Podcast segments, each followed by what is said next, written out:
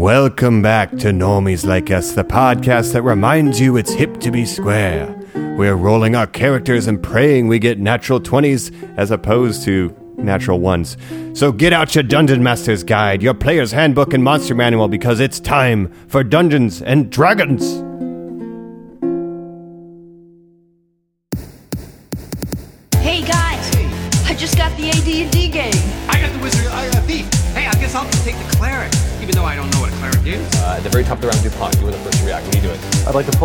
Crossbow and shoot the snake man in the face. I have spells. I'm going to fly. You don't have enough points. JJ, what am I doing here? Hey, Ayo, bad boys, what's up? It's Normies Like Us. We're back again with D&D. As I told you before, after Catastrophic Failure, we're doing it again. This is the second edition, and I am the Dungeon Master, Mike. I'm gonna say Sir Colin. Uh, Rogue Joe. Uh, this is Ranger Jacob here. Ranger Jacobs, I Morphin love Time. it. Yeah, he's getting his Eagle yeah, Scout Ranger exactly. shit. So, guys, uh, as we know, the last time we did this, it was a super fun conversation, and I don't know what happened, but I did actually roll that natural one. Do I dare roll another time now? I believe it. You Sometimes it's just ill-fated. Well, if you- yeah. So All right, what would happen if you got a natural 20 then? I think it means we're going to go platinum. Here we go. Yeah. yeah, I think we sign with a network. I got a We're three, number one so then. it means we'll be okay. Oh oh, oh, oh no! What's your bonus? Well, my What bonus was it? is plus four, so I think we're, Oh, we're we lucky go. seven Okay. now. So hey, You're using the wrong D20, I think. We could be worse. You know, this is uh, real quick on the top. I am so bad at rolling dice. Even when we play D and D, I am constantly normies. missing. It's so bad. Normies, Um, we're talking Dungeons and Dragons. I'm That's the right. dungeon master of our ongoing role-playing tabletop game of Dungeons and Dragons. And yes, Mike is absolutely right. He pointed out he gets some extra bonuses for our next round, but prior to that, he is a uh, roller blower. Yeah, bowler I am- blower. it's true. it's hard, blow. man. I cannot. I think I've hit once in combat in like five Ah. sessions. It's bad. um, that being said, yes, we're here talking D and D. So I'd love to go around. Let's g- kick it off with Jacob here, and let's say, you know, what are our first experiences? And if it sounds like we've had this conversation before, listeners, it's be- because we have. but we love bit D and D, deja and vu. we're happy it's to bring okay. this I've to you. already forgot everything I was gonna I said last time. So And everything we said, I'm positive of that. Yeah. Yeah. yes, uh, yeah. So you know, I've never uh, previously to you know playing with with the group that call in DMs. I'd never really got into D and D that much. I never played it before, but I was always interested in trying to get into it. I never really sought out like you know a group or anything when I was in high school, but I did look into it a little bit, and I was like, oh, that would be fun if I knew you know anything about it. Uh, but that's about as far as it went for me. Gotcha. All right. And Joe, how about you? First experience? Uh, exactly the same as Jacob. Basically, we were. I guess it was like five years ago, maybe six years ago at this point. Uh, Colin's birthday was coming up, and he said, "Hey, you know." I would really love to play a game of D and D with you guys, and I was like, "Well, we're fucking doing it then. That's what you want for your birthday. That's what we're doing." Uh, and that was the birth of the league, man. Couldn't have gone better. Uh, and we've been playing as often as possible ever since, which is maybe a total of ten sessions. That's pretty Yeah. good, though. Play I mean, pretty that's infrequently, but yeah. 10 sessions though to, to maintain a campaign that long and that's actually the game that i ended up joining with you guys me and a friend of the show ex Kitus characters joined that campaign and it's still ongoing That's right. uh, so that kind of makes me want to ask colin you know you've been dming this session but when did you first get started uh, That's D&D? uh, you know, that's a pretty long history. It's uh, starting out playing with neighbor kids. I grew up with the kids down the blocks. Parents having that classic red box, so we would literally play it and just pick like the most generic things. Like we didn't have character names. It was literally like, well, my brother's the magic guy. I'll play the thief. I'll do this. And you know, going to like the bus stop and being like, oh, magic missile's so cool. I'm gonna think about this. I'm gonna think about my roles. I wonder like what's gonna happen next in the story, and just kind of having that group uh, experience of like we're telling a story. But it wasn't until high school where I started playing with a bunch of Mormons, and that's not like a All right. rag on the religion or anything. But uh, I, I did theater in high school. I don't know what kind of kid you guys qualified as, but half the kids were Mormon, and some of them played D and D. So one of my friends, my best friend Aaron, was like, "Hey, I know this sounds weird, but like." I want to go to Rampkey's basement and we're like gonna play Dungeons and Dragons. I was like, dude, I love that game. Let's go. Awesome. And uh, it was awesome to see these people like make a community of like we kind of have to justify why we play this. It's not against our faith, but it is like questioning our faith. But we're cool. We like fantasy, and we only drink Diet Mountain Dew because we can't have caffeine. oh, wow. yeah, That's great, man. Yeah, Yeah. any way you get into it um, Yeah. is awesome. yeah. I started out. I was Oh, going to yeah, say yeah. um, about the it. Mormons. I'm surprised that they are allowed to play that because of all the magic. Oh, and it was. Let me tell you. But the justifications of like, yeah, but you know, it's almost like a pilgrimage, like what we do in the real life and adventure. And it's like, hey, sure, buddy. Like your mom brings Whatever down super say. dope snacks, exactly. And like we're all just having fun, man. And I'd play till four mom. in the morning. Yeah, I don't know. Bringing people together, the nerd stuff. Seriously, Yeah. you know, you wouldn't That is expect great. it. Yeah, I do like that. Well, Yeah, when you have the- multiple moms, it's easier to get better snacks. Yes, too, so. exactly. nice. Yes, exactly, Joe. It was which mom was coming down the stairs.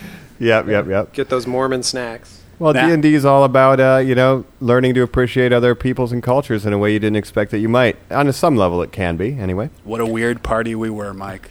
Indeed, that's just like us. Um, so I got started with uh, second edition AD&D. Um, it's pretty far back, but I had older cousins who were playing. I got it. I remember for Easter, like I remember where they hid the basket under the rocking chair. My parents did. Seeing the second edition starter set, you know, and playing that first adventure. I remember distinctly kobolds and gnolls and failing a throw with my dice roll to disarm a trap.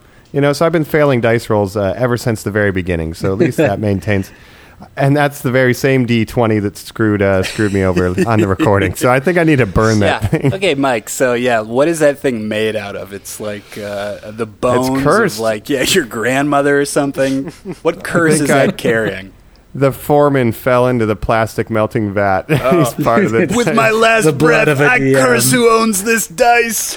yeah, the whole yeah. So it's a whole batch. There's probably a generation of people like me. Yeah.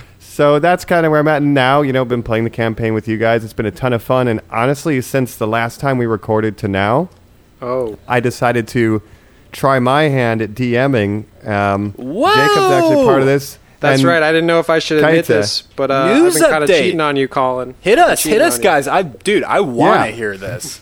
I I'm just been itching for it, but like um I just always been into it and like I've been doing so much research lately, not just for the show, just because that's my interest. Like I've been learning about medieval castles, just got through Game of Thrones, Dark Souls, like I've just been in this medieval mode and I'm like I should just try to run a game even just for funsies. So uh, we're going to start it up in about a week. Uh, it's going to be four players, uh, but we'll see how it goes. I've yeah, never but done hold it. on, Colin, hold on. I What are wouldn't we be talking you for about? help. Because I know you guys got like a little work entanglement. Is it? Are we talking lunches and dragons? Is this a thirty minutes I every wish. day? Oh, that would be cool. okay. No, it's just that- you know, it's friend of the show, ex Kaida again, right? Yeah. Yeah, so we got like a, a little hangout on Wednesdays. We'll see what happens. Do a couple sessions. I've never done it, so I might need some of your advice, Colin. So Am maybe I at the upset? end of the show. Am I upset, Are you? Out of our group, out of our other players, Cole, uh, uh, guest readers of this podcast on the NFL episode, go back and check it out.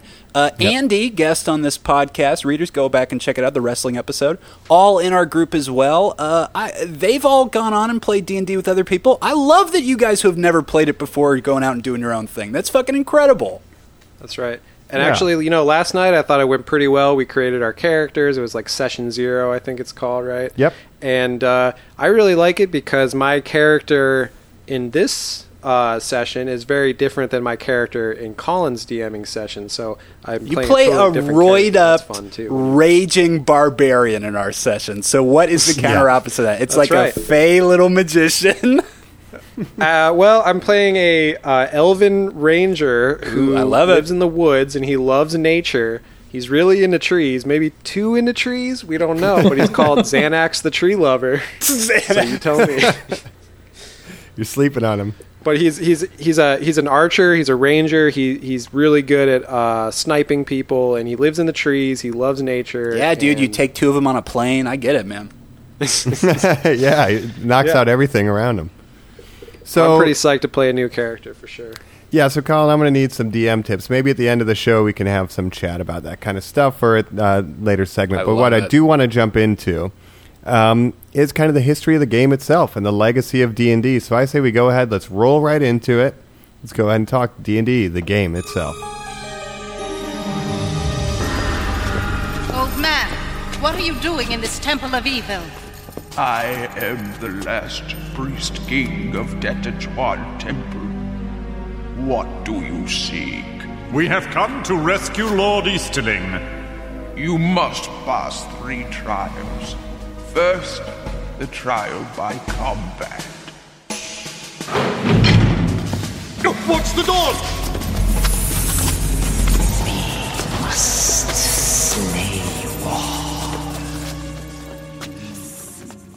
We're back, and as we're saying, we're talking the kind of the history of D and where it came from. Because from something we're talking niche to normie, it has been getting a lot more popular lately. Certainly with the latest edition and YouTube shows like Matt Mercer's Critical Role, more celebrities coming out as nerds, things like that. But it you know had kind of obscure origins. and We're going to kind of walk you through that right now. Yeah, we are literally in the dungeon walking up on the dragons as we speak, guys. Uh, as we talk about the rules and origins of Dungeons and Dragons. Created by a guy named Gary Gygax, a very popular dude. He's existed in pop culture for a long time, made appearances on Futurama. Uh, and his partner Dave Arneson. But the thing about Gary Gygax is he was a gamer for so long, he invented the game convention, Gen Con, uh, which we pointed out last time when we were recording this was. Currently going on. It no longer is. But my brother just got back from it where he had a very good time and picked up some cool role playing stuff.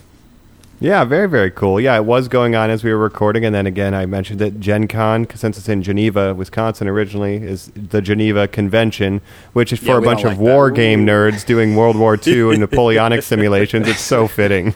That's very cool. Yeah.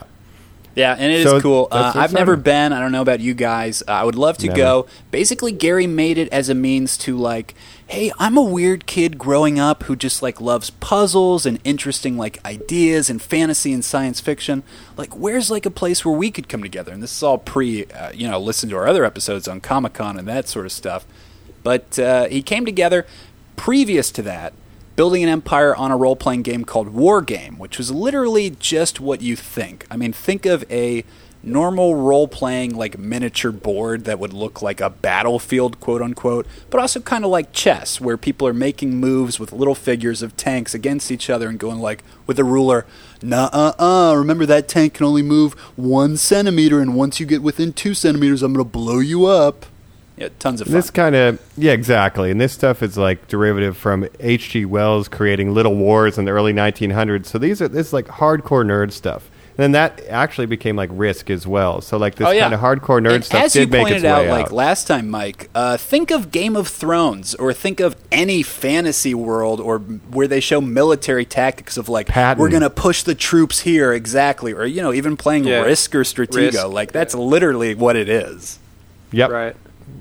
Like some of these guys would play, uh, you know, like chess by post. So these are like the nerd of nerds, and they love these war simulation games. Yeah. But then they got the idea. Well, what about like medieval? Why do we have to do modern? Right. Yeah, Gary's like obsessed with the idea of just making games, but Dave Arneson's like, man, I'm obsessed with fantasy and you know like cool stories back in the day, mainly Tolkien, Lord of the Rings stuff, because that's really all they kind of had to draw on at the time. Gygax really wasn't much of a Tolkien fan. He said so. No. Yeah, yeah. That was yeah, a lot of Dave. he saw it very limiting. so. He's like, no, I want to create like a much bigger world. Meanwhile, he thought other people thought his fantasy world should follow the constraints already established by Tolkien. And it's like, no, there's enough fantasy for all of us. Exactly. Yeah. So that kind of becomes the chainmail game. Yeah. Correct. Yeah, which is like a again bullshit tabletop. So imagine, you know, that cool mossy war board we talked about for war games. Throw that away. It's now eh, like a silly jamboree, like a little jousting arena, and you're like, okay, I move my horse one centimeter. oh, but my knight parries, and it's like, oh, very cool, very interesting. But it gives you the figures, and it gives you like a game manual, like a rule set. That's the main thing. So Dave Arneson says, like, okay, you've got chainmail. Let's come up with a game that like you could play with other people where you're telling the story, but there are rules. And and and Gary's like, "Oh my god, that's a great idea." They put it out and literally the first edition of Dungeons and Dragons has like a note that says like, "Please buy chainmail. It's important to use the figures from chainmail." Yeah, a big part of these wargaming community was like homebrewing and like writing notes back and forth about, hey, I tested out this session and my players like this and that. So the idea of like, all right, we have these rules for a game, but in order to play it, you need to buy another game. It's like Yeah. just so weird. Truly but this early is where you're DLC. going. Yeah. I mean, So that's they're kind of going- how like PUBG happened, right? Yeah. I mean, like, yes, wasn't Joe, that that's a, mod? perfect example.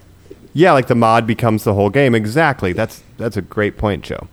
Um, so this is where we're going from controlling armies and whole battalions to a single soldier at this point. Yeah, hold on. You're just going to play these people. In first edition, it's like I've got a ton of ideas for races. You know, you can be a gnome, a little person, uh, which is different because that was like the dwarf of the day. They had Uh, a you hobbit. Can, yeah, exactly. You could be the, all these other sort of things, but you can only be three classes in normies. If you don't know anything about Dungeons and Dragons, classes are the roles you inhabit within your party. So when you set out on an adventure, you're obviously going to want somebody who can beat somebody up, do other things.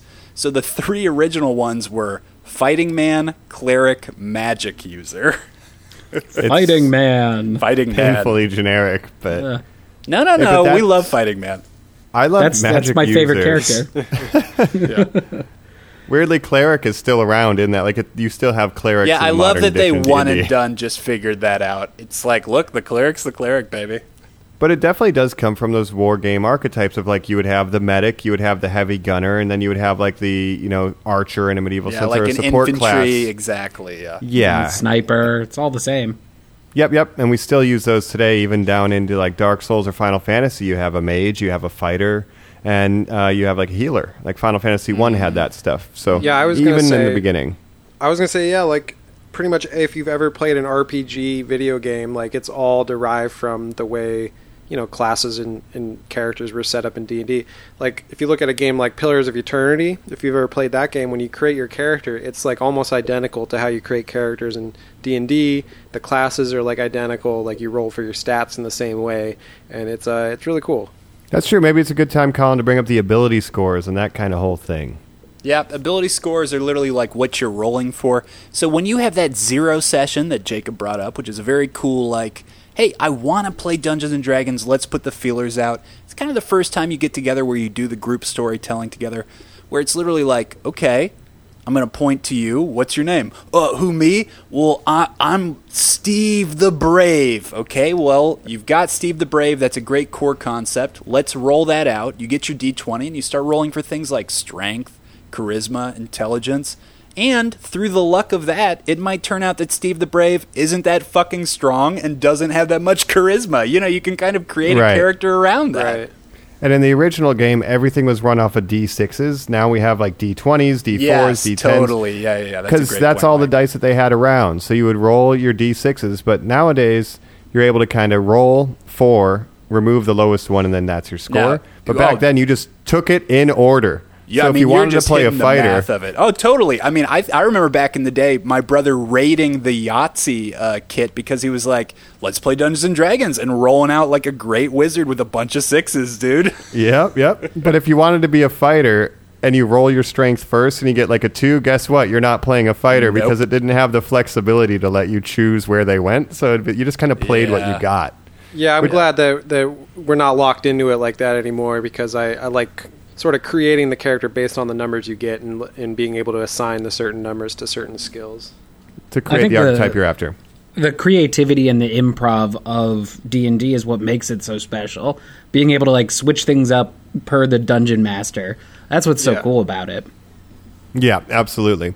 So that's the first edition. This is what was the fabled red box, right? Uh, Colin? Oh, totally. Correct me if I'm wrong. And when you're talking like niches, we're playing it at that point. So that's first edition. That's 1974. Boom, guys. 1977 comes around. Gary and Dave figure it out. This is Advanced Dungeons and Dragons, and what would go on to be called 2.5, a little homage, second edition to this episode, since it's our second shot here. But That's this right. was the one that was like, boom, this is what Dungeons and Dragons is about. This is where they introduced literally the three books that tell it all your Dungeon Master's Guide, your Player Handbook, and your Monster Guide, uh, or your Yeah. Monster Manual. Um, and, and just that idea that, like, this is what the good guys do, this is what the bad guys do, this is what God thinks. I mean, you know, the rules of the world. Uh, it's it's it's such a perfect look. Like we keep saying, this is where all the core beliefs of role playing comes from, but literally, it comes from those three books.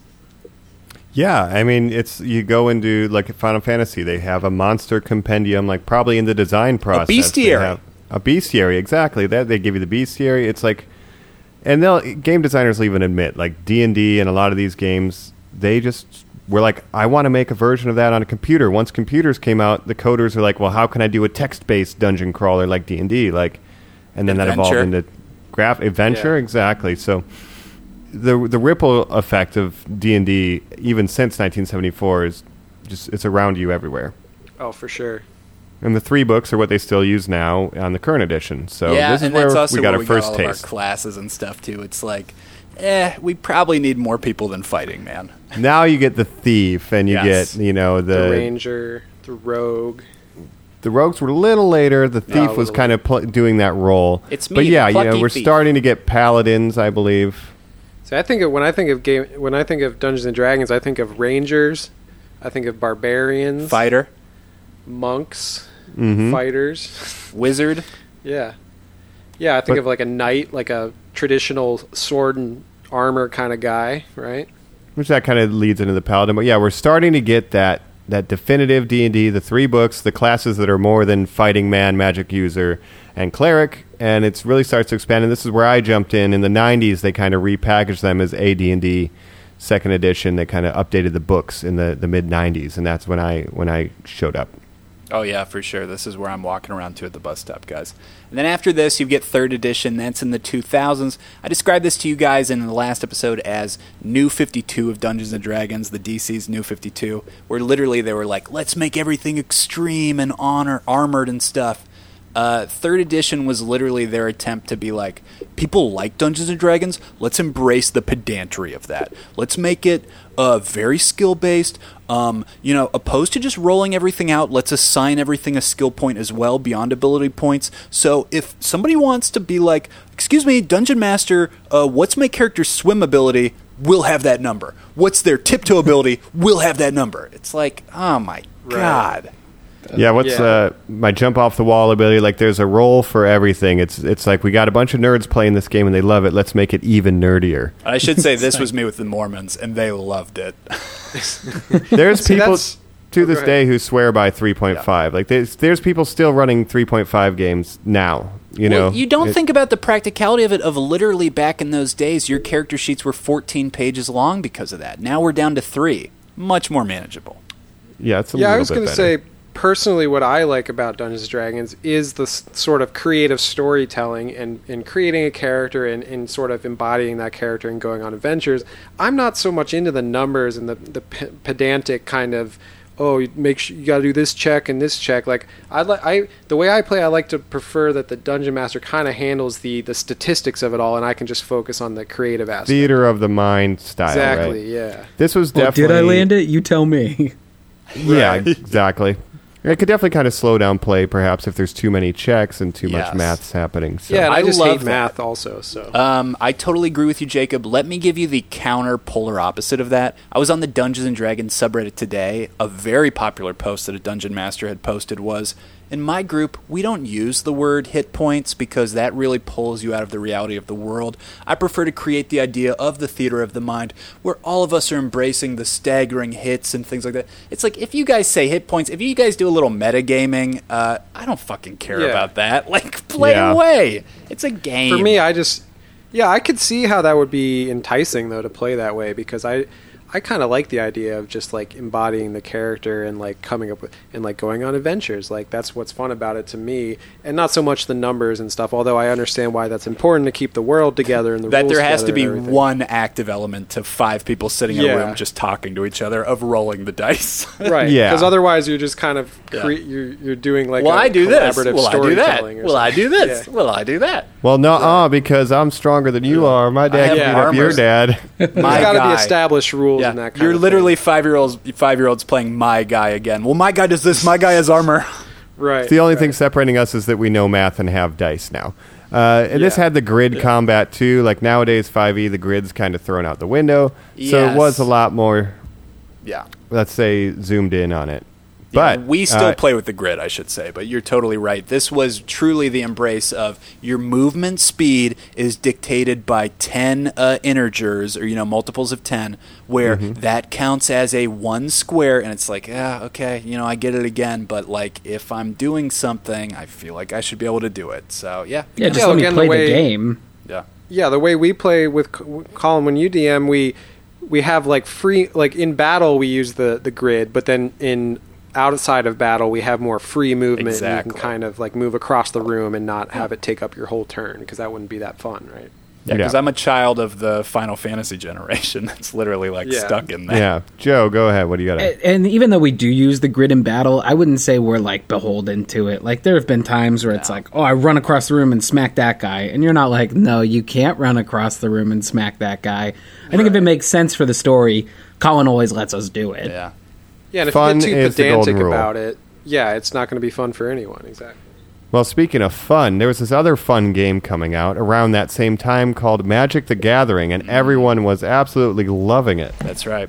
And that So inspires wanting- Mike fourth edition because literally they start going. People are eating up these card games. they're buying these booster packs. People are playing Pokemon. They're doing all this Yu-Gi-Oh. bullshit. Uh, we own that stuff. We're Wizards of the Coast, baby. Let's tie it in. let's put it in Dungeons and Dragons. Let's start doing card-based combat stuff where your character has like, well, okay, um, the DM awarded me uh, special points uh, action points beyond like character points where like I earned this because of good behavior in the game. That means I could qualify for using two ability cards or once per turn. And again, it's super fun. We started out playing 4E uh, because again, my brother kind of got me just like a great deal through his connections of getting those monster manuals and those books and those cards. But uh, I just wouldn't recommend that for everybody because that's just not utilitarian. Like everybody can't play that. What happened to the theater of the mind? And it did kind of like it ditched the grid, obviously, and gave you a little bit more. But it didn't. It lost kind of that core heart of like D and D. Like even like the exploration stuff felt like not quite. It was just. It was almost like D and D for dummies. You know, like they wanted to get the mainstream audience so badly that then it really didn't go over well with the Everybody, hardcore come three on, point fivers. Oh, you can't piss those nerds off. Yeah, so they lost. Yeah, they, the people who love 3.5 hated 4e. So then there's a big disconnect. It's like, well, it, seems to be working for people who've never played D&D, but now we've lost our base. Yeah. And that brings us to kind of where we're at now. And this is my personal favorite edition that I've had experience with. Thumbs up Fifth all edition. around. I've heard tons of positivity from us after we switched to it. 5e guys, it's the it's the edition for the people. It's literally we heard you. We want the old school, we want the new school. This is the coolest game ever invented. We're Dungeons and Dragons. We're the original game. Let's embrace that. Yep, they got a lot more rules light. Uh, a lot of things lean towards, you know what? You just kind of figure out what it means in your session. You- We're not we're not beholding you to the math. If you want to make it, you know, a little easier one way or the other, go for it. It's your game with your players and just have fun. And that's their whole thing is just have fun with it. Yeah, and it doesn't hurt that they came up with D&D Beyond, which is an entire digital database that backs up and supports everything with toolboxes and character sheets and literally like if you guys want to get into Dungeons and Dragons, pay the subscription service. It's a very small fee to Wizards of the Coast where literally you can have Dungeons and Dragons in your pocket playing with your buddies. They'll keep track of your characters, everything. And even Yeah, back in the day, they they were kind of forward facing with technology because when I had mine in the 90s, it came with an audio CD that you could play along the adventure. I remember seeing the Dragon Wow. Strike VHS tape that came along with the Dragon Strike introductory adventure. So they were always kind of into the new media to push it. And just now it's all digital, which makes it easier to play with people online too. So now's a good time to get into D&D because the rules are very accessible and there's a lot more people playing. So Yeah, and it's everywhere. And you know, now that we're into it a bit, that was all the rules, that was all the fun stuff. I just want to ask you guys, like when we started playing our sessions, so just to give a history of it, we went to a show, uh, a uh, Harmontown taping, which is a popular podcast that ends with the Dungeons and Dragons segment. Jacob, it was at your recommendation. After we That's went right. to it, where you said they play Dungeons and Dragons in it, uh, you guys were like, wow, that looks easy. And I was like, yeah, you know, it is that easy. And like Joe said, my birthday was coming up, and I threw out, would you like to do it? And we jumped in. And we jumped in in 4E, uh, and you guys created these characters that we've now been playing for five years. And like Joe also said, probably just 11 sessions. Uh, including our last one, which was a Thanksgiving one-off to date at Normies. We played Right. it like very close to Thanksgiving. Right. Uh, so, but just like, I- I'm just curious, why did you guys embrace the creativity you did uh, to lay it out? Jacob the barbarian, uh, Joe the rogue, Mike the the paladin. uh, the races that you chose, those specific classes. You, you know why? That's that's my big question to you, Jacob. Start, please. Well, um, I think you know when when we first started, we kind of I kind of talked to you and we kind of um, you know kind of developed I developed my character with you know input from you and then you kind of helped me do that. So because I had never played before, I didn't understand you know what you know all the different classes and all that were. But uh, I just tried to make an interesting character that was like different for me that I could give it like a different personality because I wouldn't like I know some people maybe they just want to play like I'm Jacob the warrior. My name's Jacob and I'm myself. But Mhm. I I kind of like to create a whole different character that has a whole different personality, different strengths and weaknesses, and then try to play as that character. And so that's what I kind of try to do. And my guy's kind of like a comedy relief character, I guess you could say. He has his moments of of uh, levity, uh, but uh, and now I'm trying to do a different character in, in Mike's sessions, and uh, that's going to be going too, from like a human barbarian king who's just roid rage, Yeah. you know, high class but speaks very little and like you said really does Right. like pratfalls and stuff to truly the are you doing an elf ranger? Yeah. So the whole thing I try to do with uh, with my barbarian was that his weakness was that he's so he's so strong and so he thinks he's the best, but really um, a lot of times he'll just fall on his face because he he well he's he's noble, so he looks down on other people. He's just very full of himself, and that can kind of get him in trouble sometimes. um, but yeah, as for my other character, my new character, he's an elf ranger, so he's totally different. And and um, well, with with Thorgoth as well, I was doing a voice too, so I'm gonna try to do a different voice and, Oh and my just God. just really get into the I'm character. so jealous I'm not there now. I just want to hear a tease of that voice, please. Hello. yeah, I'm not sure what I'm going to go with yet. And then we have Ex Kaida in the same session, and he's got a whole character that's it's pretty interesting that, that we'll have to tell you about off pod because it's it's pretty it's, It's pretty out deep. there. It's- it's a wild character. Going off It's from cool, like a though. dark elf uh, rogue in our group. Wow. He plays Yeah, a he's a musical bard. saw, yeah. Oh, wow. he's a bard who plays the saw. So and his name is Jig. That's all we'll say. Joe, can Oh, we get your uh, your pathos behind uh, creating your character? Oh yeah, sure. Uh, so Comus is a, a rogue. Uh, rogue is obviously like one of my favorite archetypes. You listen to the podcast, you know kind of the stuff I'm into, right? He's the Han Uh, it- Solo of our group. Let's just say it. Yeah, I mean it's the the Indiana archetype Jones. I most like. Exactly. Uh, he rocks the shield a lot. You got a little bit of cap in there, and Colin, your character is kind of like my character's sidekick. I love the idea of having like a duo in there. yeah, Um, literally so a halfling short round to you. Yeah, exactly. So I mean, Bucky. like for me, it was it, it- a little bit of Bucky too. Yeah, he's got a metal arm. I mean, it was a chance to just take a lot of the things I love and put them together into a, a character that you know I'm I'm making up as I go. Uh, that was a lot of fun. Yeah. And you guys did a little bit of homebrew for that character as well, right? With yeah. his weapon. He's got a super cool, like, uh, uh, one of a kind metal touch ability that's awesome. Yeah, and I think that's all Joe's idea. what's really cool is that if you have a, a crazy idea like that, you can kind of fit it into the regulations of D and D and make it work, right? And I like I like that about it. Yeah, Well, and that like- kind of inspired me um, quickly. It's with Ex Kaida wanted to be this guy who uses a musical saw, but then that's also his melee weapon.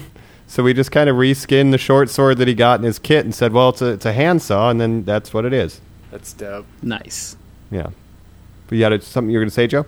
Oh yeah, I mean, like for me, like the fantasy element is always kind of the the toughest pill to swallow. Like I like a lot more like sci-fi based or modern time stuff. So the the fantasy world was kind of a new step for me. Uh, the original idea, like the the power Comus has, was just th- sitting around thinking like, oh, if you were a mutant, what would you want your ability to be? So I was like just taking that and, and applying it to uh, a character, which was a lot of fun to like actually see that play out. And we've come up with some like really unique ways to use it, which is always fun. Oh yeah, My dude, favorite crazy. thing you've ever done with it was tie a rope because you can turn anything into metal. You tied a rope around somebody's neck and then turned it into metal to suffocate them. Uh, yeah, I yeah. did that once. Yeah, Yeah. Joe's Well, he crazy was a bad guy. about it. Yeah, it And I was, was awesome. gonna say too. Speaking about fantasy, like I do, I I agree with Joe a little bit in that I like fantasy, but I'm not so much into the very generic like there's elves and there's dwarves, like everything that kind of came from Tolkien, like.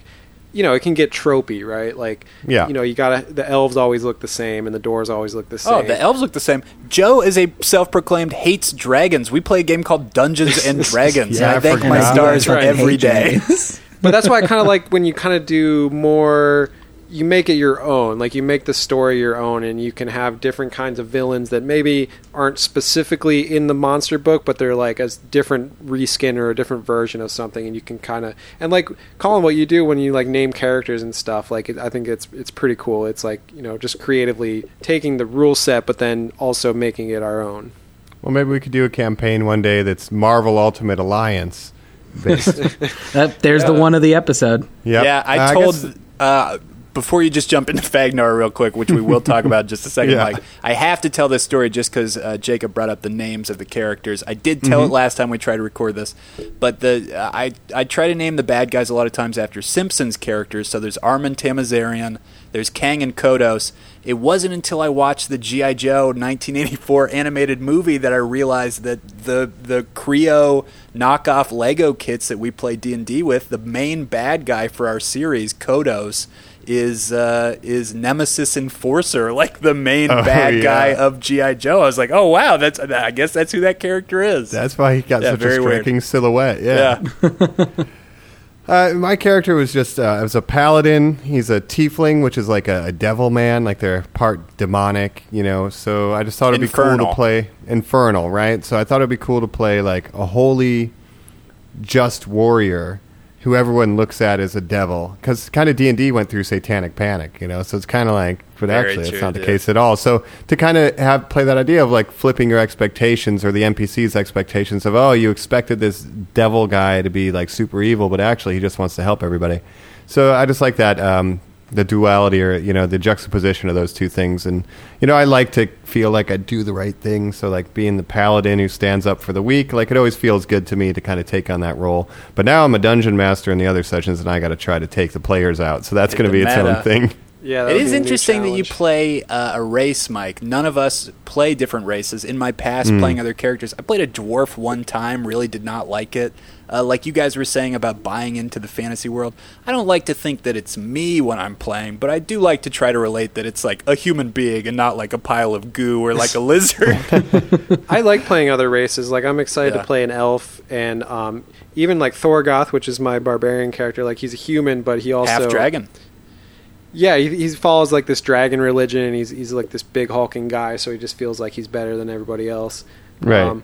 but uh, I was gonna say, uh, Mike, when you first joined, I think it was funny because your character was all about like justice and stuff, and then you come into this group, and we have a couple of wild cards in our group, and uh, we just yep. kind of go around, kind of you know, someone might you know kill the shopkeeper just randomly, and someone might uh, kill a spider and drink its blood, and then become the king of spiders or something.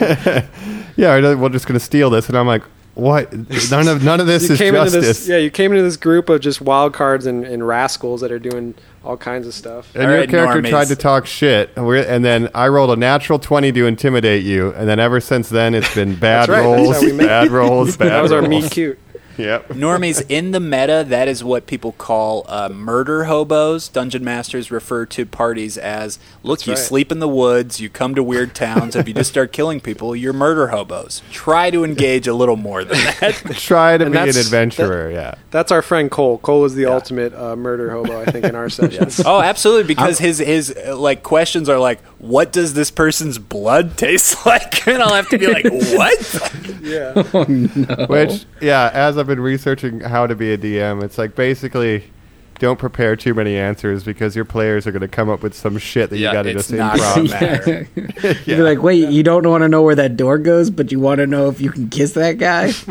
yeah. and i will say like I will say, Colin, when we're DM, like when we're playing, like I think you do a really good job. Like someone will just ask you some random thing, and you'll just roll with it, and you'll have like it seems like you just always have an answer prepared or, or for You any have to. situation. I mean, I can't tell the difference, yeah. Truly, Yeah. the best part of it. Like, I wouldn't trade that for anything. That's maybe the best feeling in my life, guys. Is when like Yeah. I look at you guys and you're like, but I want this to happen because I'm so happy and interested and engaged. It's like I could die right now. Yeah. That's great. Yeah, and that's the Well- mark of a true good DM, right? That's right. well, and your players are rolling on that, uh, like rolling on that, I mean, one of my favorite things in D and D is when you come up with something or you have a great response or create a great moment and then the DM just rewards you with experience points for like having a good idea or, or, or really getting into it. Right. I live for those moments on the other side of it, Well, like Mike brought up earlier, Joe, you drowning that guy using your power to like chain him up and just like dropping him in the ocean on this pirate boat you guys had hijacked. It's like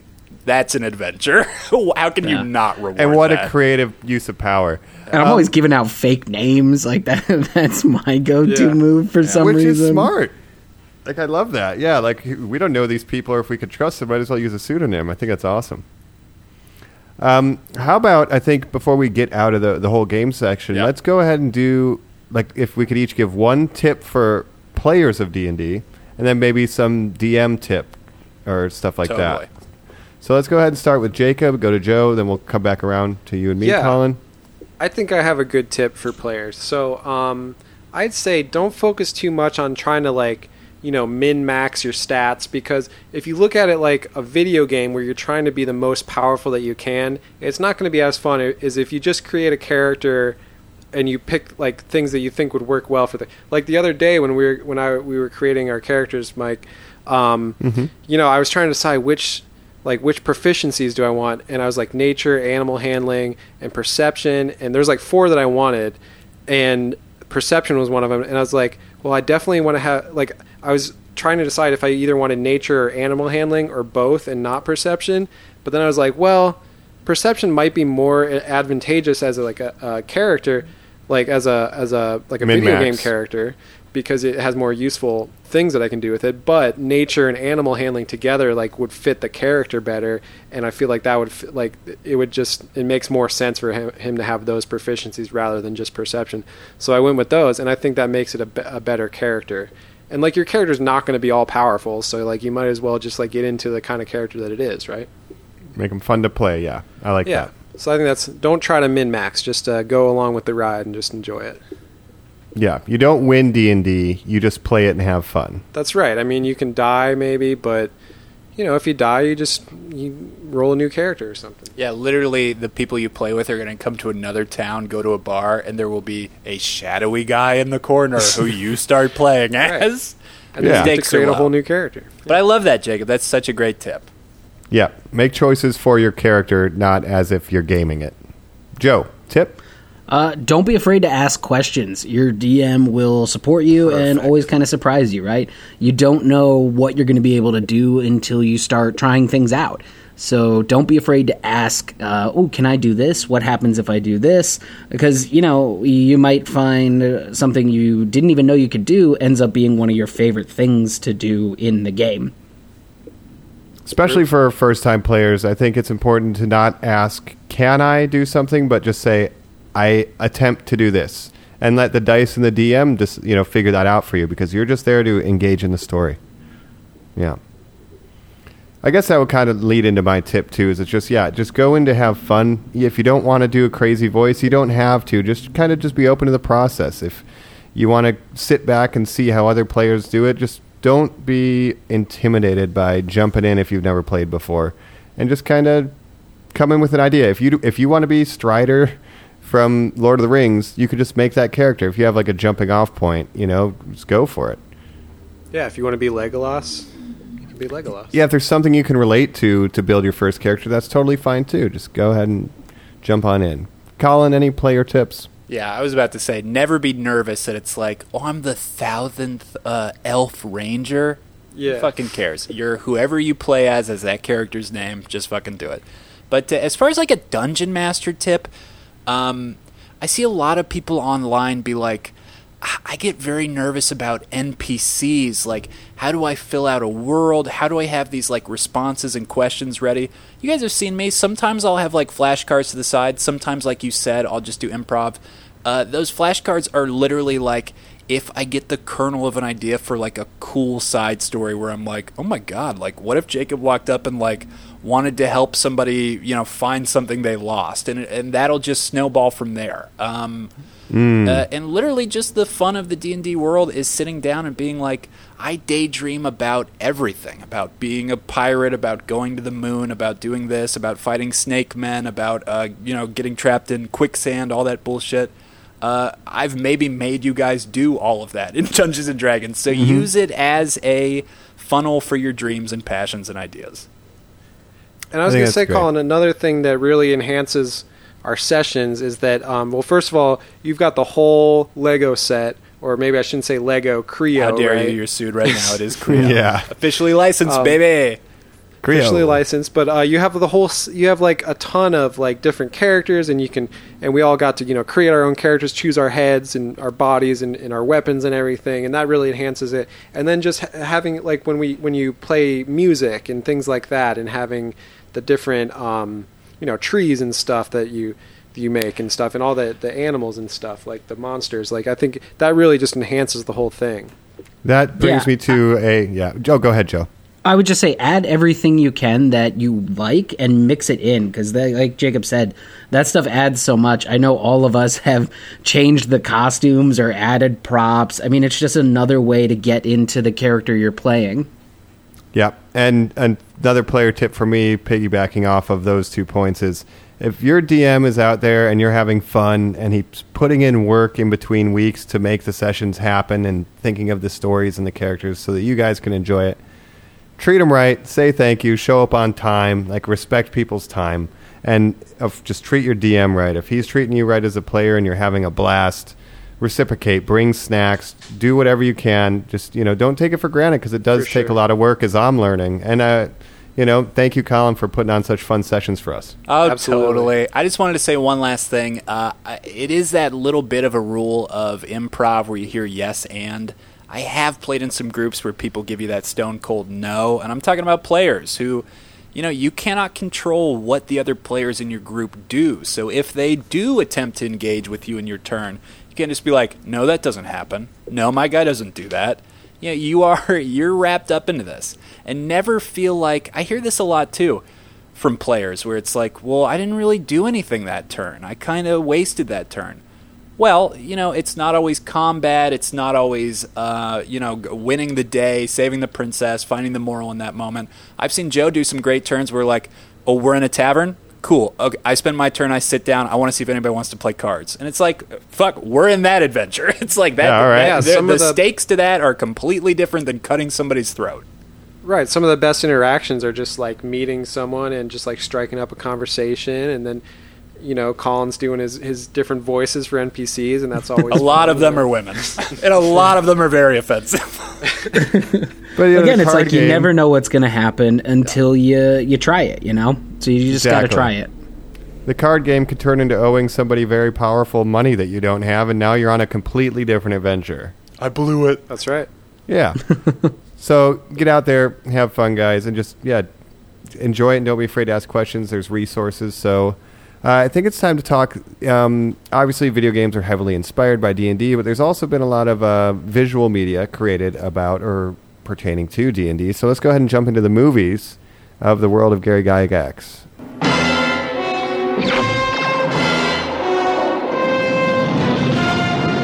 was that? That was Venger, the force of evil. I am Dungeon Master, your guide in the realm of Dungeons and Dragons.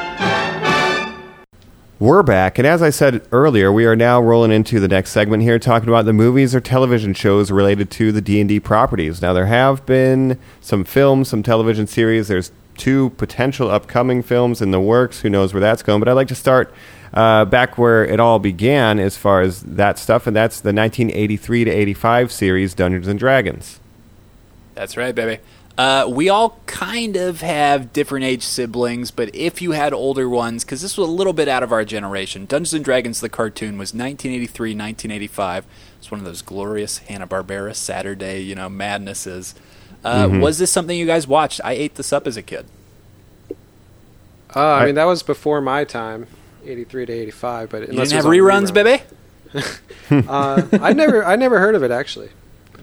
I I don't think it got reruns per se, but uh, you know, my at all. older cousins had had seen it or recorded some VHSs, so I caught it in the background. Same time we were watching the the Dragon Strike VHS, so I was always around my older cousins. That's how I got into a lot of the things that I did. I was playing Magic the Gathering before Pokemon cards even came out, so Uh, that's how I was uh, introduced to it, but I never really finished it. But I watched some more of it uh, before the show, and it's uh, it's actually pretty nice for what you know what it is that throwback kind of GI Joe Transformers era show. Yeah, how Joe, about did you, you see this at all? No, um, does does the Disney show Gummi Bears count? I mean, that was kind of like D and D. They got a party, yeah. Yeah, there you go. yeah, yeah. Care Bears? So, uh, yeah, I mean, like GI Joe and Transformer, those were staples. Um, I have an older brother too. D and D was not his jam, so no. My first exposure was the uh, the, the car commercial. I'm sure we're going to talk about now. Oh yeah, but Yes. Let's do the car commercial. well, I guess the a- premise of the cartoon, yeah. Just a quick history of the cartoon, uh, just because it leads into the car commercial so perfectly, was it was a bunch of kids at a carnival. Uh, it's Jumanji, who literally gets sucked into the game. Uh, they go inside the Dungeons and Dragons world. They're led around by a tiny little elf man in robes, the dungeon master, who's trying to save them from the dragon Tiamat so they can get back to their world. Bobby, you're the barbarian. Oh, Stevie, you're the knight. You know, it, it was So just them basically Jumanji. yeah, exactly. Them movie assuming the roles, dealing with puberty, basically being like, "Oh, my body feels weird, and I'm the mag- the magician." um, there was an acrobat. yeah, again, the best thing. She was really cool. Again, it was the best show ever made, uh, but it never got a resolution. We got three seasons where the kids were still trapped in Jumanji until this car commercial. Jumanji. Yeah, so this Brazilian car commercial came out this year. 2019. and it is basically, if you remove the car portion of it, like epic, like an epic conclusion to the animated series that we never got. It's got Tiamat, it's got Venger, the evil wizard on his winged black horse. All the characters look just like they do in the cartoon. It's incredible. Even the little dungeon master and Uni, the unicorn, are all there. And it's like, I just want that movie. It gives you resolution, and again, Minus the car. You know, with these competing movies we're going to talk about in a moment, you just have to hope that they would adapt this cartoon because it's so perfectly done by a Brazilian company that was like, "Hey, we're just fans of it." Uh, even though Yeah. you have to realize at the end, it's like, "Oh, they are driving cars around for some reason and trying to sell me a car." It's a magical car. Well, you know, with the wish spell, you can do a lot in D and D. Who knows if that's what uh, they ended up running? But it's like this live action. The effects are super great. I'm going to put it into the link here and a link to the sample of the cartoon so you can compare the two at home, listeners. But I want this Jumanji version of the D and D movie more than probably any of the ones that we will end up getting.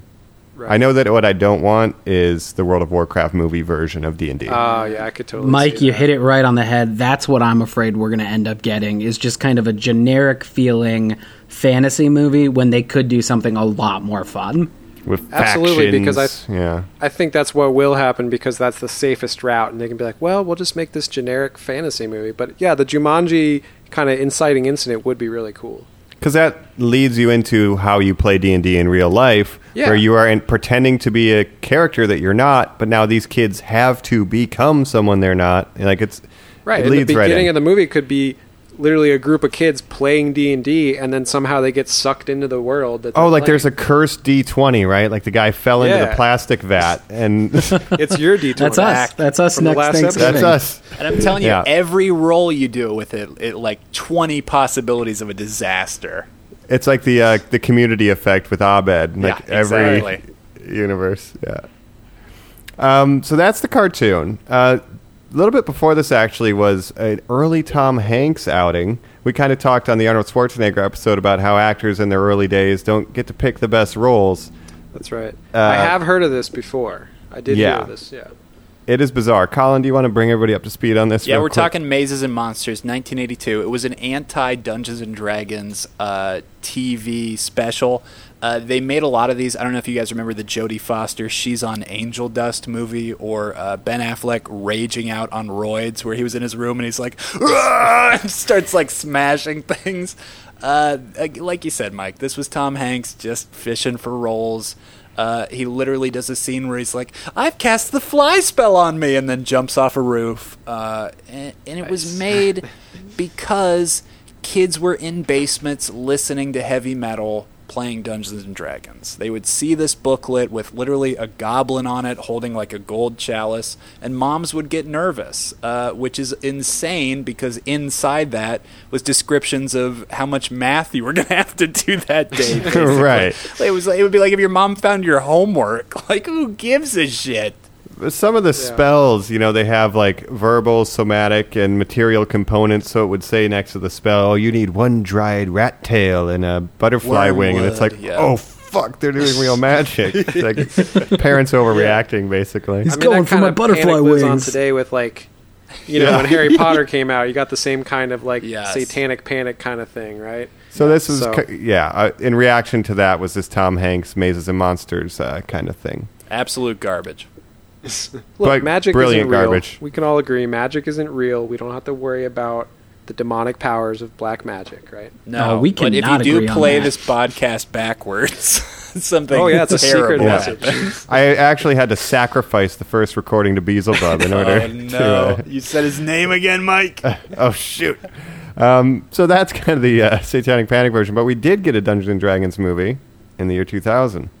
It's Yeah. brilliantly yeah, weird. The gift of the millennium here, guys. uh, we have uh, Joe, our favorite, Jimmy Olsen from Lois and Clark Superman, uh, also the star of Peggy Sue, or what was it? Peggy Sue got married. Susie Q. Susie Q. I always call Susie it Peggy Q. Sue. Susie Q. Yeah. Uh, also led by Deborah Joe Rupp, who was the Pink Uh, Ranger.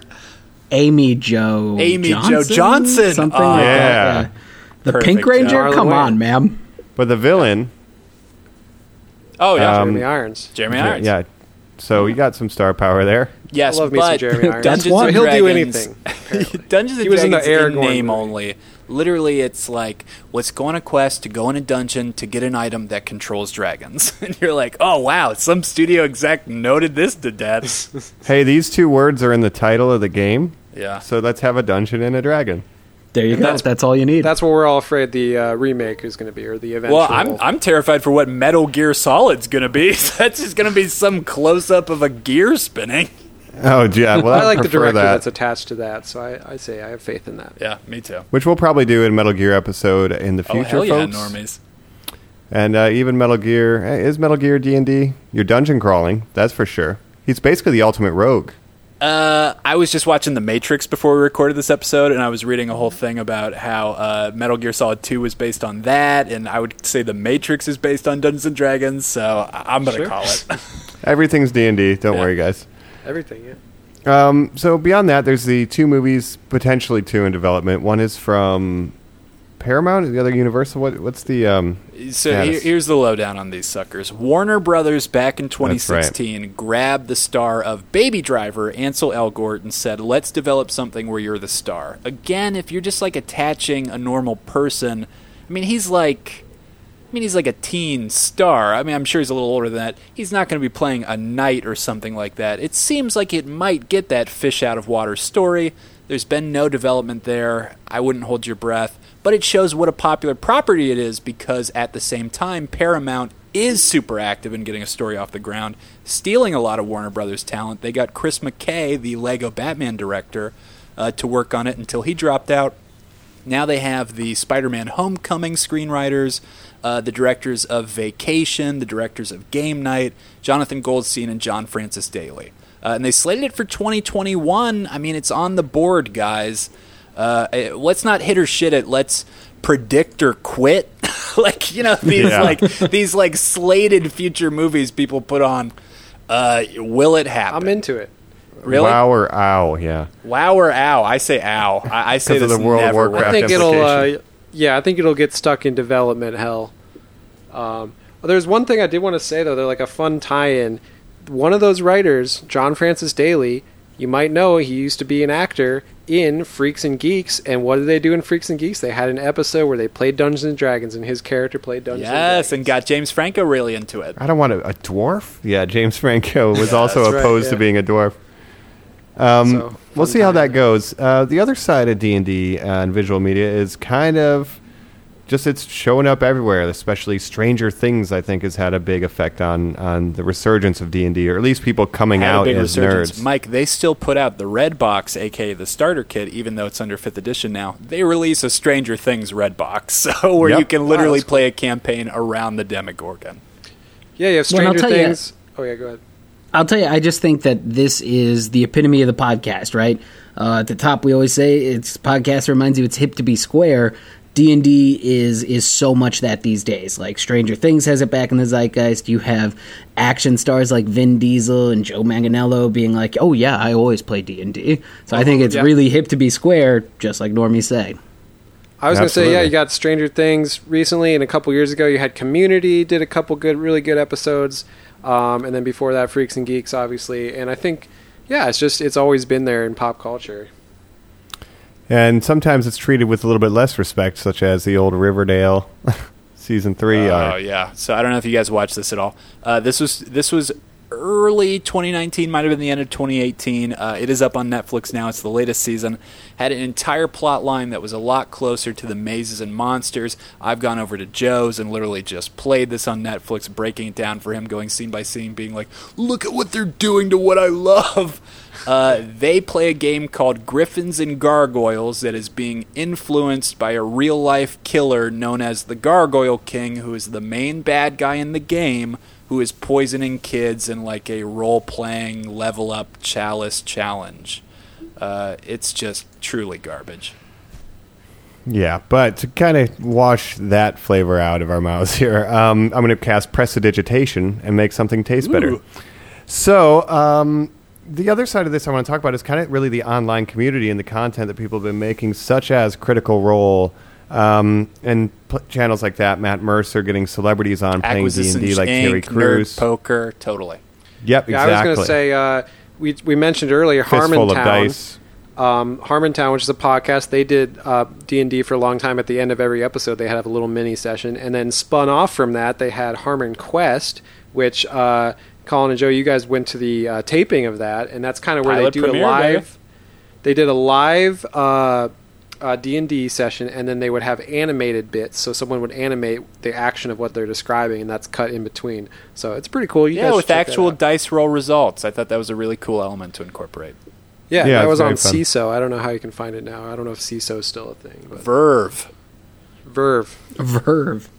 check it out. It's a yeah. So I, you know, Dan Harmon's creator of uh, Community and Rick and Morty. I mean, so he's always been into it. Um, but I just think that's something really cool that if you are into D and D, just as a hobby, there's people doing long play podcasts where they're just playing the game. Some are more comedic, some are more serious. There's people making videos about guides of how to play, how to make a character, how to be a DM, and how to play online. There's a bunch of great channels out there. So go ahead and do your research. I just wanted to shout out uh, some of the people I've been into for resources and long plays are the Dungeon Dudes, Taking 20, being a great game master, and Dawn Forge Cast, just to name a few, but there's a ton out there. Uh, and WebDM. They're super great, and it's just sometimes fun to watch them go through a campaign. It's like listening to a good audiobook, is the way I could describe it. Nice. Uh, if I could rate the Reddit real quick, the D and D Reddit is very elitist. It sucks. Uh, it's a lot of people being like, "My way is the best way to play it." D and D behind the screen is a subreddit where it's literally just people sharing homebrews of like, "I came up with this idea for a magic legendary item that's based on Mary Poppins umbrella." Tons of fun. oh, very cool. Yeah, there's so much homebrew out there too. If you wanted to do Marvel Ultimate Alliance, you could. You wanted to do a Star Wars Jedi Knight campaign, just replace the sword with a lightsaber. Now we're going. The- As a kid, I played what we called because we didn't really have Shadowrun at the time, even though it existed. We just didn't have our hands on it. Uh, Machine Guns and Maniacs was the updated version. I played. It's a alliterative. dungeon- uh, yeah, I played Dragon Ball homebrews of this. I mean, it's out That's there. sick. Like you can do whatever you want, guys. Yeah, and there's probably guides for it online. Um, give me a. Oh, sorry. I was gonna say, give me a Game of Thrones homebrew uh, based in the. Assault I of guarantee and Fire It's one shot, guys. oh, that would be amazing. I guarantee there's a million homebrews for it. I want a Dark Souls one as well, but that's another story for another time. Now I believe it's time to turn the page. Look at the comics and novels that have been inspired by or directly adapted from the D&D world. Here we go. Coming up next. Feeling brave tonight? How brave? Brave enough to do battle with hideous monsters? Hmm?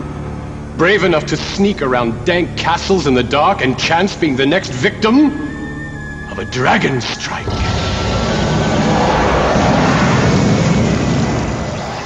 Hey, we're back and we're talking the books more than kind of just the Monster Manual, the Player's Handbook, and the Dungeon Master's Guide. Though maybe we'll kind of talk about those a little bit more here. More the novelizations based in the world of D and D, the Forgotten Realms and the Sword Coast, things like that, uh, as well as some comics inspired by the whole D and D lore.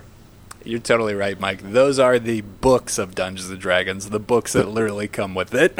yeah, yeah, But and Baldur's Guide to Monsters. Yeah, and you know, for all our suggestions earlier, if you don't feel creatively secure of like, eh, I have ideas, but I'm not really sure what stories I want to tell. There is a whole narrative to the D and D world. There are books that are supplemental material that's literally just storylines you go through that are like. Uh, River Run, uh, Deep Vale, uh, Dark Water, like all these really famous uh, incidences and modules Mhm. you can run. Yeah, feel free. Like that's a cool story. I've I've done maybe two of those in my life, uh, so not necessarily. Yeah, I, I just like the more creative stuff. That's an interesting thing to bring up. Actually, is the books that are the modules that take you through an adventure within the world. Because I haven't really done those either. But yeah, the D and D universe, it's got like the material world, and then like the celestial plane, and then the underdark, and like there's all these universes tied into it. So it's pretty expansive. I never really paid much attention to it, but there's material for each of those realms. So it's a lot there when it comes to those modules and stuff that have been published. So Yeah. take a look if you're into that. Yeah, but if you want to get outside that stuff, if we're talking about again like the book side of the world, where like Dungeons and Dragons is getting expired er, inspired by literature. Uh, a lot of it now is R.A. Salvatore's books or Terry Brooks's books, but R.A. Salvatore specifically, his Drizzt Do'Urden series through Forgotten Realms. Uh, I mean, that's a character that literally has been incorporated into Wizards of the Coast mythology, where you can do some of those modules we talked about, and written out in it, it says you bump into Drizzt Do'Urden, the infamous Dark Elf, and it's like, oh, okay. He's got Uh, his two daggers and his pet dogs. yeah, yeah, and he rides around in his Black Panther. Um, Yeah. It's ridiculous. It's bullshit. When we made the jokes earlier that these modern movie adaptations of Dungeons and Dragons probably will be exec noted out to just like feature throw ins of that world, I could definitely see an avenue where you're like, whoa, that's Drizzt Do'Urden in the fighting pit. He's so famous. And then they just kind of keep going. Because he, he really is that ubiquitous to the world. Yeah, I don't know many of the proper nouns uh, in the D and D world. My campaign goal forever, though, is to find that guy and punch him right in the jaw. and a still frame. Yeah. Yeah. Yeah, and then I want Wizards of the Coast to write Comus defeated Drizzt Do'Urden. Start putting that in your mythology, people. There and that's the end of the campaign. Good job, heroes. You've done it. But Wizards of the Coast is also super good about doing their own stories, comics, um, with fan interaction. Like literally, they have a channel on their website. If you go to Media Resources Comics on their webpage, uh, dnd.wizards, you can literally go to parts of it where it's like, this is the community. This is the homebrew of homebrews. This is where we want people to send us maps, send us stories, poems, character art, literature they've written, our own independent little web comics that we publish about the fun day to day of living in our Dungeons and Dragons world. Uh, so if you're looking like for that slice of life stuff, they have it there. I mean, D and D has always been so homebrew. Even with how it got created, was a homebrew. So I think also the fact that a large part of the community is like always making their own stories up and telling their own tales and creating their own scenarios. I mean, it really lends itself to playing the game is the story, and anything on the side, if you want it, it's there. But you know, the core stuff is everyone's so imaginative in the community. So to be able to submit that stuff to them and get it out there, I think is a big part of what makes the world grow as a whole. Yeah. Yeah, it's very impressive. Uh, but outside of that, if we're talking real comics, they have licensed out the Dungeons and Dragons brand. Uh, we should say Hasbro, the toy company, and Wizards of the Coast have a joint deal together with how they create their media, where Wizards of the Coast still owns 51% of Dungeons and Dragons. So they are the people pulling the strings, or pulling the goblin, or pulling the uh, pulling the necromancer, whatever you would want to say. They they Uh, got they string around the bag of holding. yes, yeah, they- they're holding the bag of holding. Uh, but they have licensed it out to IDW, who's like a famous um, comic book company that did a lot of adaptations, like the old Transformer comic books, Masters of the Universe. So this is their slice. Uh, but it's all literally what I've been saying before. It's Drizzt Do'Urden. It's uh, legends of his adventures in the Forgotten Realms. Um, it's if you're looking for that stuff. Again, if if you're into Dungeons and Dragons, I guess I don't know why you would want to be looking at these hardcore scripted materials where you're like, "Fuck, that's my favorite character to follow in a world where you follow nothing." Uh, Right. And it just doesn't make any sense to me. But if you want some of that stuff, they have books called Dungeons and Dragons Classics that outline literally page by page, but put in, you know, uh, characters you might relate to, the old adventures and original models. It's like they just play second edition out, the entire story of it. A- again, normies, even the niches, I don't know that I would recommend any of that bullshit. Yeah, it's uh, when we're talking niche and normie, yeah, those kind of things. That's way down because even though like I'm super into D and D, like I have not touched any of that kind of stuff. So And will not. yeah, I mean that's kind of where I'm at on the book side. Unless we want to talk a little bit more on how cool the the monster manual is, because that's like the best book to flip through. But Yeah, other when I was that, a kid, like you're not. Maybe you're going through the player's handbook just to kind of remind yourself, and I would actually say that maybe that's the most handy book to actually play in a Well, session. it's useful. It's the one you need to own. Yeah, but as a kid, it was like, oh, a chimera is so cool. Dad, you say chimera? Fuck! like my mom's my mind's blown. That's cool um, to flip through and like see the different you know things in there. Yeah. Yeah, and he- here's another tip. If you are in a situation where it's not your turn, it's someone else's turn, and you're not in the same area, to avoid metagaming at all, just put yourself in a corner and flip through one of those books. You'll find a bunch of tips, and then you're not going to know what's going on in story What when you're you not shouldn't know, know. what's going on in game. Mm-hmm. Yeah. Yeah.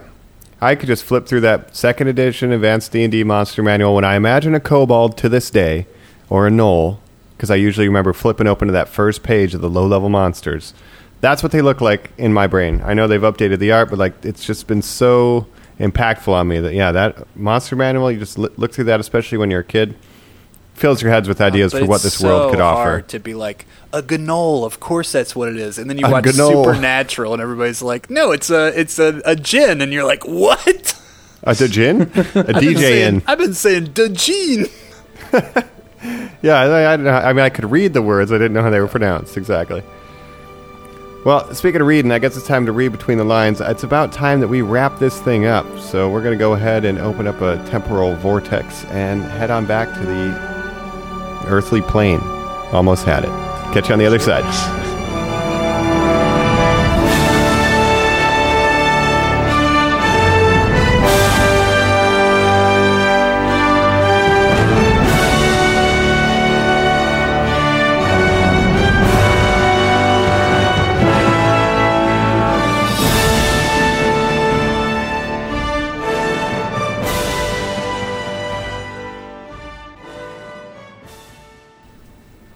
Enter a tavern. In the corner, a man with a metal hand. In the other corner, another guy sitting quietly with a beard. And then, finally, there's one more man with a mustache and blonde hair. Tell us who you are.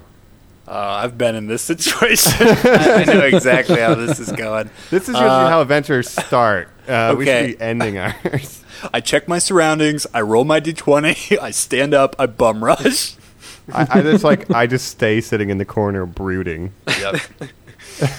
I do nothing. I mind my own business. I finished my beer. I have. Uh, let's just hit that real quick. I have definitely used a turn where I have said, out of a vindictive spirit, I do nothing. whether that's letting somebody fall to their own means, whether that's just you know blowing off what else is going on. Sure. It's like, hey, looks like your guy's gonna get in fight with the head of the town guard. What do you do? I do nothing. I let him get Nothing. fucking arrested. I don't know this man. I had nothing to do with this.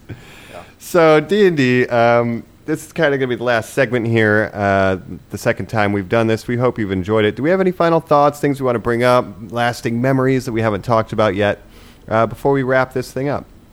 Uh, I made a big dumb point last time we did this about how you guys have to totally get your hands on your own miniatures, order your own dice. Again, we live in the fucking modern world. People are playing this on uh, Mike. What's the program? D and D. There's uh, there's roll twenty. Roll20, thank you. There's a I think digital tabletop. There's another one uh, You're playing on well. digital maps. Uh, uh, you know, people are building game tables that have iPads in them. People are using their phones to do everything. TVs, all that jazz. Uh, play it any way you can. Just play it. I I hate that we don't have one on the books, and I miss it. I, I love doing this podcast with you guys. Before we did it, these record sessions were our D and D sessions. Uh, I think that's a funny thing to point out. Yeah, yeah, we uh, kind of hijacked it. But now that we could do these proxy, uh, we used to travel, you know, and meet up together. Now we can get these done. Maybe we'll get some more D and D coming. I want to roll off of that comment and say that uh, if you're of the mind, it's very cool to get the dice. It's just something about like getting your first set of dice and like you know, it just feels good. Um, having the Has to be pointed out, Mike is a craftsman. He has made his own. He's made his own dice table. His, or I'm sorry, dice tower, uh, and Yep. just beautiful work. Yeah, I've just kind of been retrofitting, making DIY stuff because like the game is homebrew. I'm making homebrew game accessories, and I'm going to start doing some more of that. It's just fun to to be engaged in a hobby. Uh, that's all. Um, but you can do it with pen and paper. You know, I bought one of those dry erase mats that rolls up, and I'm just going to draw my rooms with a dry erase board and put little quarters, whatever we got, like any marker, and we'll just theater of the mind it. You don't need a lot. Right. But there's the other spectrum of just hardcore ass collectors who have whole castle walls and like. Oh, I have a miniature for when I get battle damage. Let me go grab that. Oh yeah, you can buy the prone miniature Well, and it is cool to miniature. think about, like to think about, you know, you create your custom character and then actually having a custom figurine that represents that character that that looks the way that you you imagine, him. That's really cool too. Which is why this episode is brought to you by Hero Forge. Go to Hero Forge right now, and you can get your own custom D and D miniature. Um, not really, but the website is real, and you can do that. And you can Mike, pick when any they race. do start uh, uh, paying for us in advertising, I'm going for the two hundred dollar pewter one that they sell, Yeah. where they ship you that little metal fucker. I'm going to have the one that's prone, standing, sitting in a chair, frowning, laughing. Just give me every single one. Sure. I'm going to be swiping them out every two seconds. Exactly. But it's a cool website actually because you can you can pick your race, your weapon, and you can change what the pose is. You can even twist Oh, like how how much does their wrist you know- turn when they're holding their weapon. It's amazing. Jacob pointed out last time we recorded this the advent of 3D printing. I mean, that's the true That's right. genius and, and breadth of this all. And Mike, you're talking about actually ordering these things. Little tip, uh, sorry, Hero Forge, but this is what I used to do when we did. There goes our sponsorship. Yeah, they'll never sponsor us now. I would just screen grab after I had made the 3D models of your guys' characters, and then just load them on a blank Photoshop page and sort of play That's around right. with them and not I've have actually to purchase done that them. too. Yeah, it's the best. Yep. I think that's how I'll design NPCs and then just put a picture up. This is what he looks like. He's yeah, a it was kind of funny when I was uh, creating my Elf Ranger character with Mike yesterday. Um, after a while, I realized I was just describing my my Skyrim character that I used to play. Ah. so I'm gonna go back into my old Skyrim f- save, take a couple of screenshots of him, and then give that to Mike.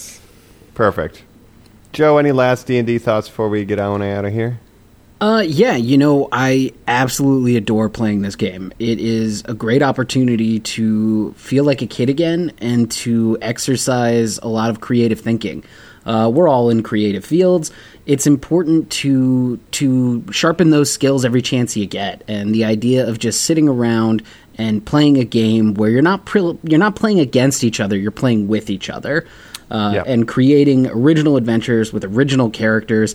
I think it's great all around. It's also like an improv experience, right? So you're you're always learning how to to work together, to creatively think. I think it's just a really fun experience, and I'm I'm dying to get one on the books, man. Let's let's do that soon. Absolutely. Yeah, I was Um, gonna say, going off of what Joe was saying, like you know, especially if you're like a creative, uh, you know, if you're in a creative field like we all are, you know, writers, uh, you know, video producers, all that stuff. Like it really helps you stimulate your creativity on, you know, in in your off time, and, and that helps you in your work life too. So um, it's definitely good to do. Yeah, and I think like these last points, kind of at least for me, um, they're chaining together because the whole thing is it gives you a chance to interact with your friends or strangers who become friends, but it's that creative problem solving. I said when we first recorded this, it's like better than a video game because you can do anything. There's not an invisible wall stopping you. It's like if you played Halo, you could talk the grunts into turning on their commander and siding with you. You you could do that in D and D, and you don't need to fight everything. And that creative problem solving, keeping your mind sharp, just like the Tyrion Lannister in Game of Thrones. The mind needs books like a sword needs a whetstone. Oh, and D and D is sort of like that. Absolutely. That's my thoughts. I love it, guys. That's awesome. Colin, I love it, guys. Uh, you know, it, just we Jacob, you just said like those creators that we love. If you are creative, some of those people, guys, if you are nervous, uh, some of our listeners or readers of this podcast, uh, that you're like, well, I don't really fit in. You just listed off Judd Apatow, uh, Dan Harmon, even Gary Gygax. A lot of, let's face it, big old fat white guys. Uh, it's not all that. like, there are tons of groups that are people of color, women who are just absolutely play Dungeons and Dragons. Uh, and you can find a thousand podcasts across the board that are your demographic if you're looking for it and you think that's the way you need in. Me personally, you don't need a way in. You just need the people you love or your friends to sort of give you the shot. And I think they will if you come to them honestly and say, This makes me happy, let's do it together. Absolutely. Wow. That's that's a really great sentiment. There's a place for everyone in D&D, a place of many races, many backgrounds, many religions, many beliefs, yet all who are adventurous are equal. Even me, a tiny little kobold? yes, That's even you, right. Kobe. Kobe. Kobe Oh, I'm going to play as a kobold next session called Co- Cobalt Brian. oh man, I love it. Well, listeners, thank you very much for joining us again on the D and D. Prithee ye give us a like on the iTunes or tell a friend to listen to the normies like us. We'd be mighty thankful. Yeah, we're at normies underscore like underscore us at Insta. Uh, hit us with that little message button. Always helps. Tell us what you like, what you want to see in upcoming podcasts. Uh, always helps us out. His with a like and subscribe. Absolutely. And uh, so this has been Dungeon Master Podmaster Mike. Colin, keep rolling. Rogue Joe, watch out. And this is Jacob. Follow me on Twitter. Where's my gold purse? My gold coins, Joe. I told you to watch out. I'm gonna roll this dice one more time. Here we go. Uh, goodbye, podcast. 14. We're good. This will Woo! this will come out. All right. Oh, Catch I've you next time, normies. Enjoy. Later.